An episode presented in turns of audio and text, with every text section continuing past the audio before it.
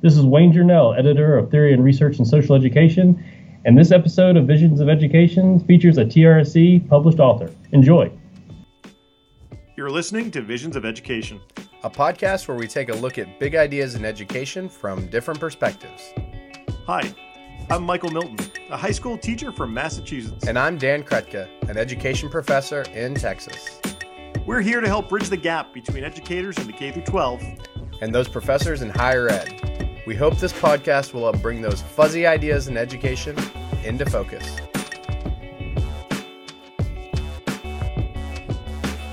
So, Dan, as you are a teacher of teachers, right?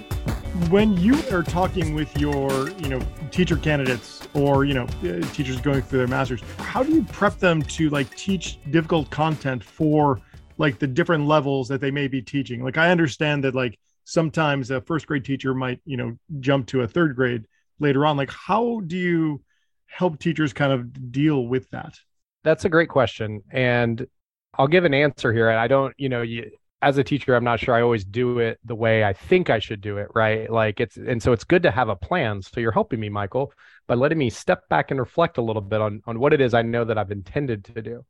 I think one thing i do in my classes is i try to start off by really asking students to think about their own identities right and experiences. And i think that's always like a good place. So you know one academic term for that is their positionality right in relationship to their identity systems of power you know privilege that exists in society. So so thinking about those areas where you know your identity is normalized or where you don't have to think about it, right, are good starting places to kind of start thinking critically about what you have to learn and have mm-hmm. some humility going into those discussions. And so I think thinking and talking about those a little bit at the beginning of a class. And so we do that through some great activities like reading the picture book, My Name is a Song. Is oh, great... I just read that to my daughter. Yeah, and we I think we've talked about it before, but that's a great one because it allows you to think about like, oh, like even for example, maybe my name is normalized in some kind of way mm. that people think, oh, you're, you know, my name is normal and other names are weird. Well, the fact is is that we need to rethink the way we think about that. So, I think that's one thing, and then I think for history, social studies content, like specific stories or like kind of case study type things are always really helpful, right? Whether it's a video, whether it's some specific story in a picture book, whether it's a primary source, I think getting into the details helps a lot. When you talk in generalities, you kind of have to convince people more about like how to understand some historical oppression or issue or things like that. But when you get into the details, it becomes a lot more clear sometimes. So I guess I guess my method would be starting with ourselves, right? And and developing that humility to think about systems of oppression and then moving into specific examples to start understanding it better. I don't know. What do you think? Is that I need feedback. I need a critical friend here to help me out.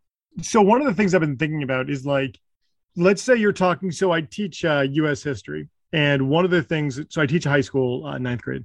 So one of the things that you know we, we were talking about slavery and their my students understanding of slavery like they it's like very much an ongoing not an ongoing thing but like they have a very they believe that like enslaved people were like chained up at night right? So one of the things we did a couple of years ago we were reading you know the kenneth c. Davis book about the lives of uh, enslaved people who are owned by presidents Oh yeah, yeah, yeah. In the Shadow of Liberty, the hidden history of slavery, four presidents, and five black lives. God, we haven't talked about that one in a while. No, we haven't. One of the chapters was on Alfred Jackson, and one of the things that really my students found fascinating was that like there was a wedding scene at the beginning, and my students were like, "Well, wait a second, that didn't really like go with with their belief of like of uh, of slavery was because their understanding was just very."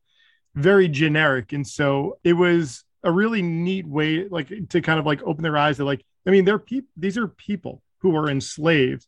And I know when I did, I did research, I did a, a thing with Mount Vernon. One of the things they talked about was like, you know, giving agency to the enslaved community who worked for Washington is kind of like a way to like bring those stories to light, but also to help people understand things a little bit better, to make sure that enslaved people had agency. But anyway, my whole point here is that like my ninth graders are coming in with a very, their understanding of slavery is very like surface level. And so, like, what surface should like a third grader or a fifth grader or a ninth grader be be, be given, you know? Right. And I don't know if I'm phrasing that right, but like, I feel like they're going to get into more more nuance as you kind of like scale up, so to speak. Well, I think one thing maybe you're referencing is the difference between like generalities and like specifics, right? Like, how do you start to have, develop general understandings about the nature of a topic like slavery? And then how do you start to understand the specifics, right? Which is complex because slavery looked very different, um, as we've talked about on this podcast before.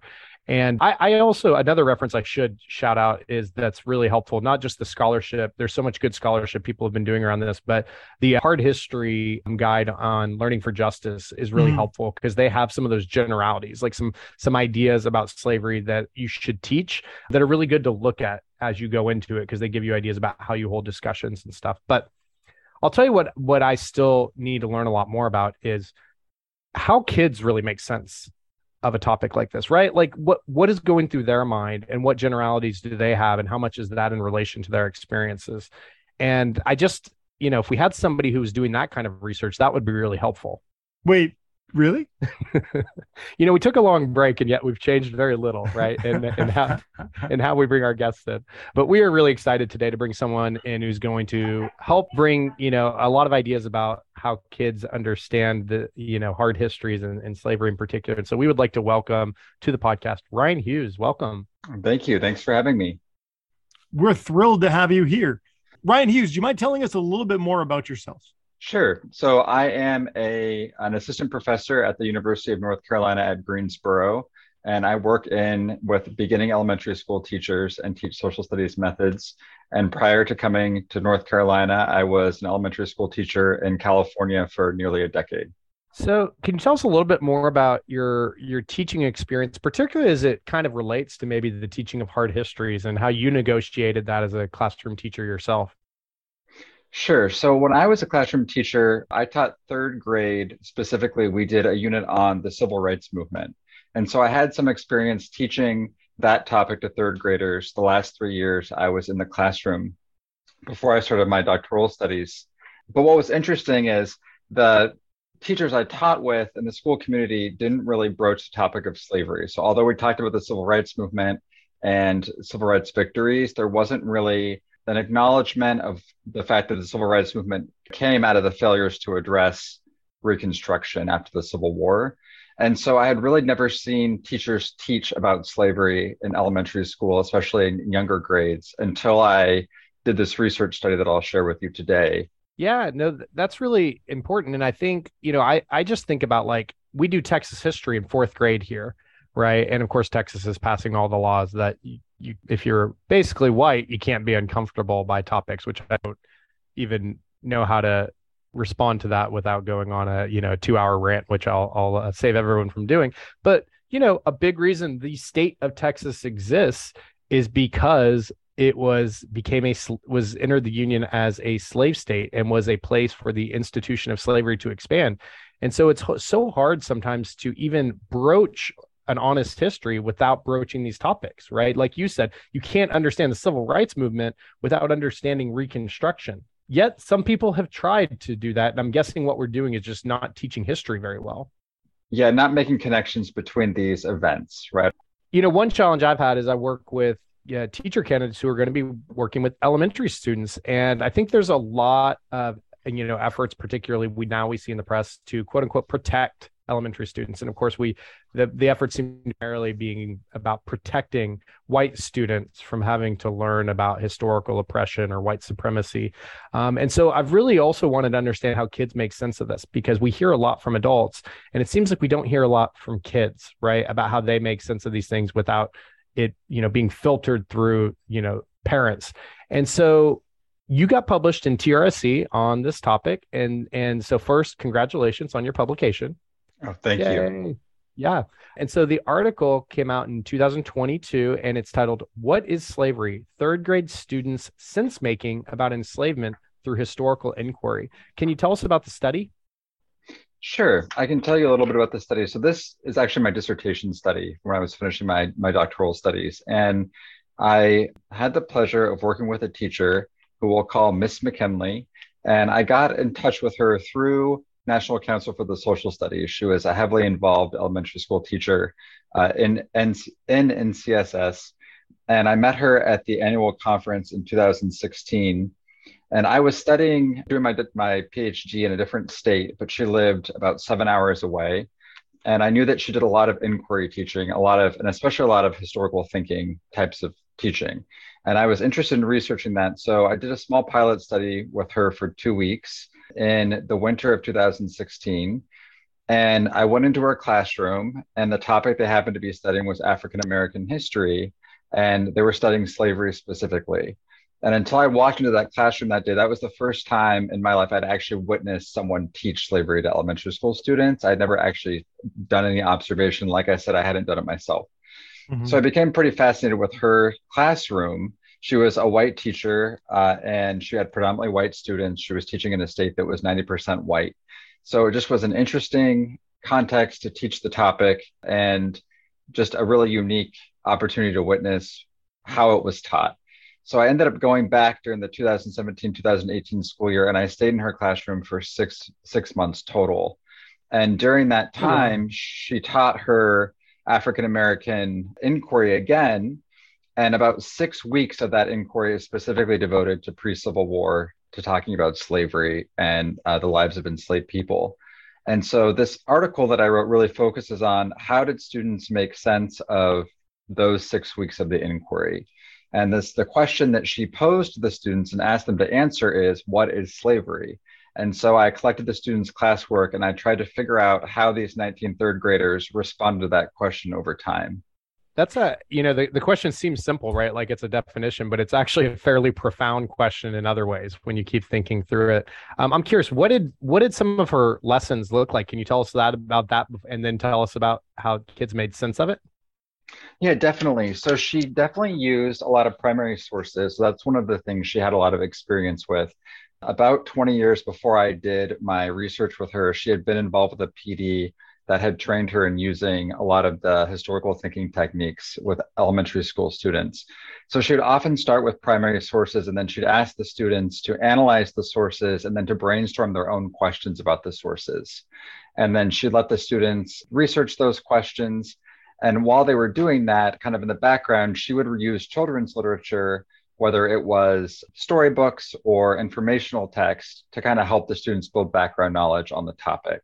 And then one of the things she did that was really helpful to me in my research is she had the students just journal the first day what is slavery, write down what you think. You know, and some of the students said things that were really off topic, and other students knew more about it.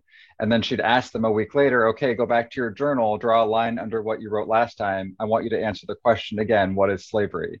So over time, I could see the students building knowledge and see how, how the responses to the question changed. And so that was kind of her general pedagogy. Um, and those were the artifacts I examined to produce this paper. That sounds really neat. I like, you know, I like the fact that you she kept going back to it. Now, my question is just very generic or very general were you as a going to the third grade classroom were you sitting at really tiny desks i was sitting at a really tiny desk in the back of the room next to the teacher's desk and it did get relatively uncomfortable. I'm six one but you know i hadn't been in an elementary classroom in several years so it was nice to rejoin the class community for the school year. Thank you. That i i was that was the question that dan i, I really had to get in. Michael's always come in with the hard hitting questions that really make our guests uncomfortable, honestly. it, it seems like this teacher's really thoughtful approach. She allows students a lot of space to work through their ideas, which I I'm starting to hear already. So what did that look like for students? What was their process of sense making like? How, how did they move through it? You said some students were off topic initially as they started to understand the concepts and, and um, you know, learn more about the institution of slavery and the lives of, you know, black people who were enslaved. What, what did that look like for them? Yeah, so I needed a way as a white researcher to figure out like how the, what the students were learning and like what the holes where the holes might be. And it took me a while to figure out how to understand the student sense making.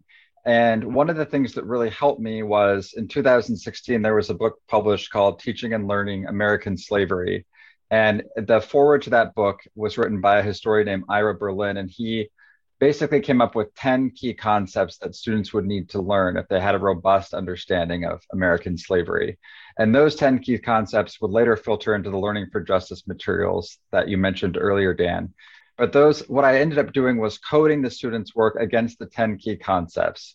And what I found was that students became really proficient in talking about aspects of race and power over time specifically whereas they didn't include a lot of racial terms in their work initially. So it seems like they would say things like slaves are people who work.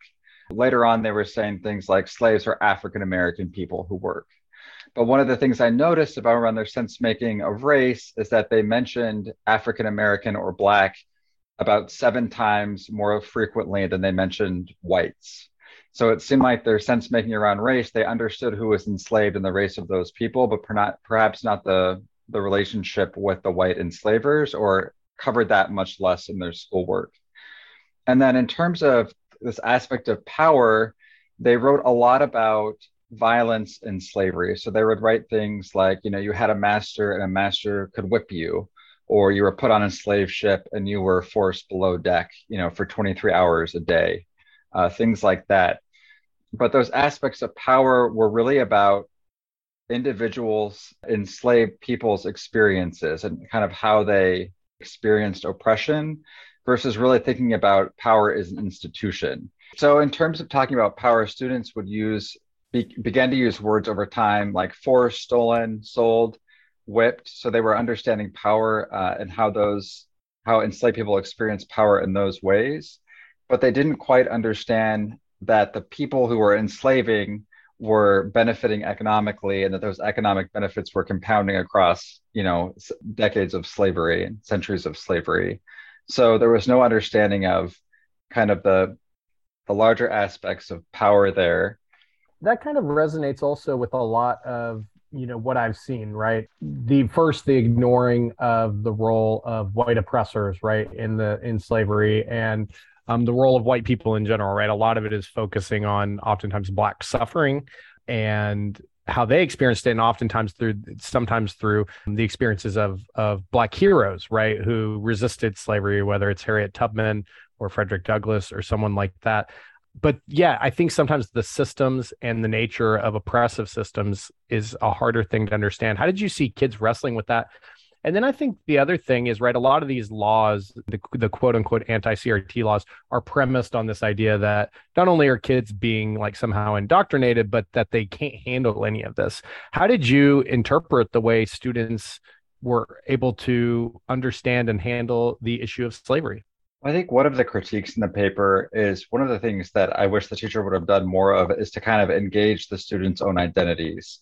So she didn't really talk to them about their own racial identities or talk to them about the way that their identities may have been similar or different from the people they were learning about in social studies. Because she, I think she did a lot of historical distancing where it was talked about as a historical topic that had no relevance to the present. And so I think because of that, she didn't address the connections between the past and the present, and she didn't engage the students' identities.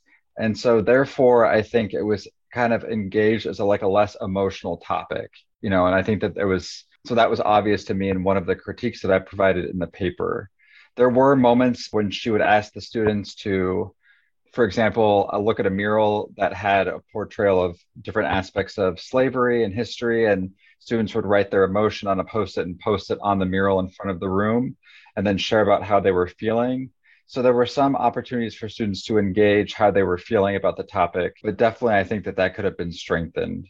This is kind of a behind the scenes question, right? Is this, would you have felt comfortable or did you provide any of this feedback to the teacher? Because I think sometimes, you know, white teachers can avoid you know, kind of take an academic approach to a topic like slavery because it feels safer, for them emotionally. It doesn't open up kind of some of the difficult conversations and probably some of the conversations that are the, you know, the, in, in my opinion, the false basis for a lot of these, you know, censorship laws in schools. So I'm curious if you were able to talk to this teacher about it or if you would have felt comfortable doing so. Definitely. Yeah. So I did speak with the teacher about it for about two hours after I kind of came up with my initial findings and began to present about them. And I think the teacher understood all of the critiques, and I don't think she was very surprised by them, but she was definitely very hurt by them. And she felt like she had done a lot to build trust in her community to be able to teach about this topic. And then she felt like, you know, she was being told she wasn't doing it the right way or in a way that was I don't know, preferable based on what we write about in social studies research. So I ultimately don't know what she did with the critiques. I don't know if she cha- if it led to curriculum changes. I also think it's very interesting because the state that the study occurred in now has a critical race theory ban, and some of the most more oppressive CRT laws have come out of the state. So I'm not even sure if the teacher is still able to teach this curriculum at all.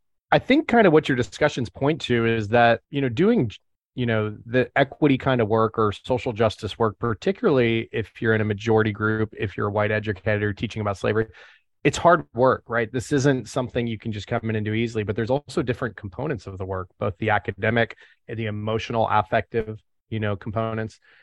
And so you know after having done this study and thought about this a lot we're curious what advice do you have for teachers who are trying to teach about slavery especially in elementary? So I think one key practice would be to start with exploring the students' own identities and allowing students to identify what constitutes their home culture. And that will help students better understand similarities and differences between the historical actors they're going to study. And in addition, I mean, once students, once teachers do that work of exploring home culture, uh, it'll open students up to beginning to think about themselves and asking questions about the content from their own perspective or identity.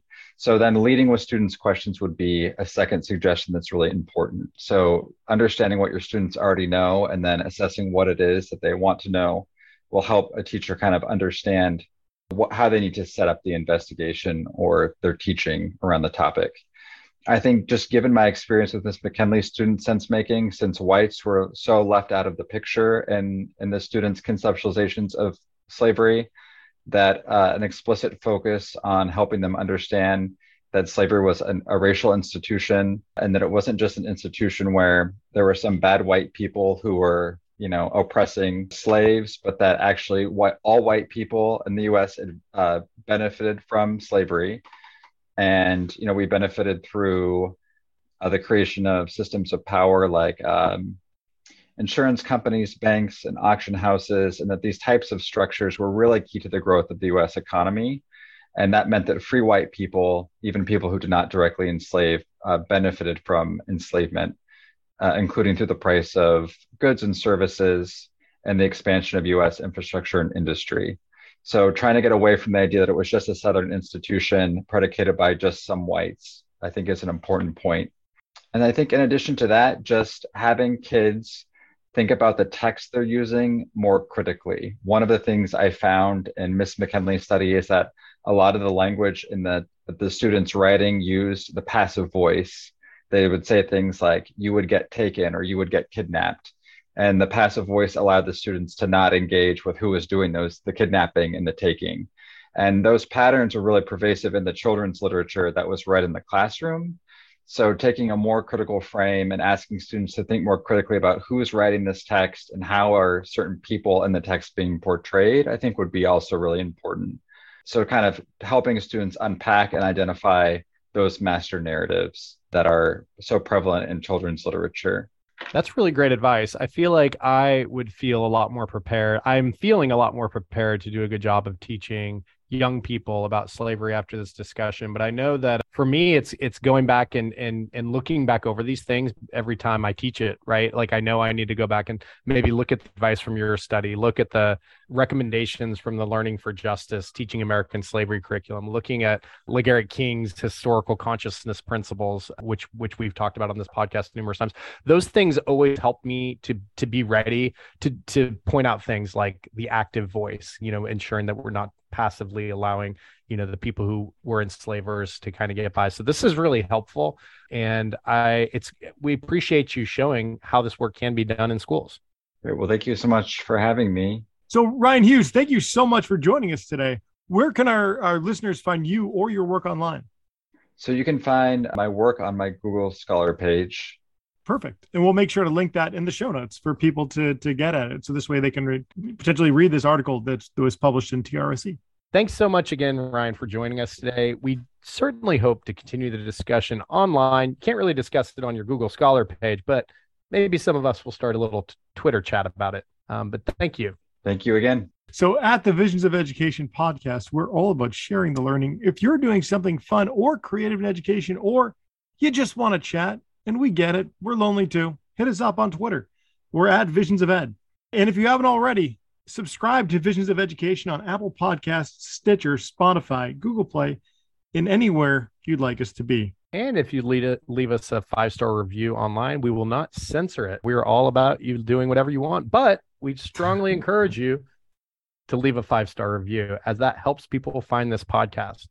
And we would like to thank Zach Seitz of Wiley Zach High School Seitz. and the University of North Texas for his editing skills. You can find me on Twitter. I'm at Dan Krutka. And I'm at 42 Thinky. Until next time, this is the Visions of Education podcast. Signing off.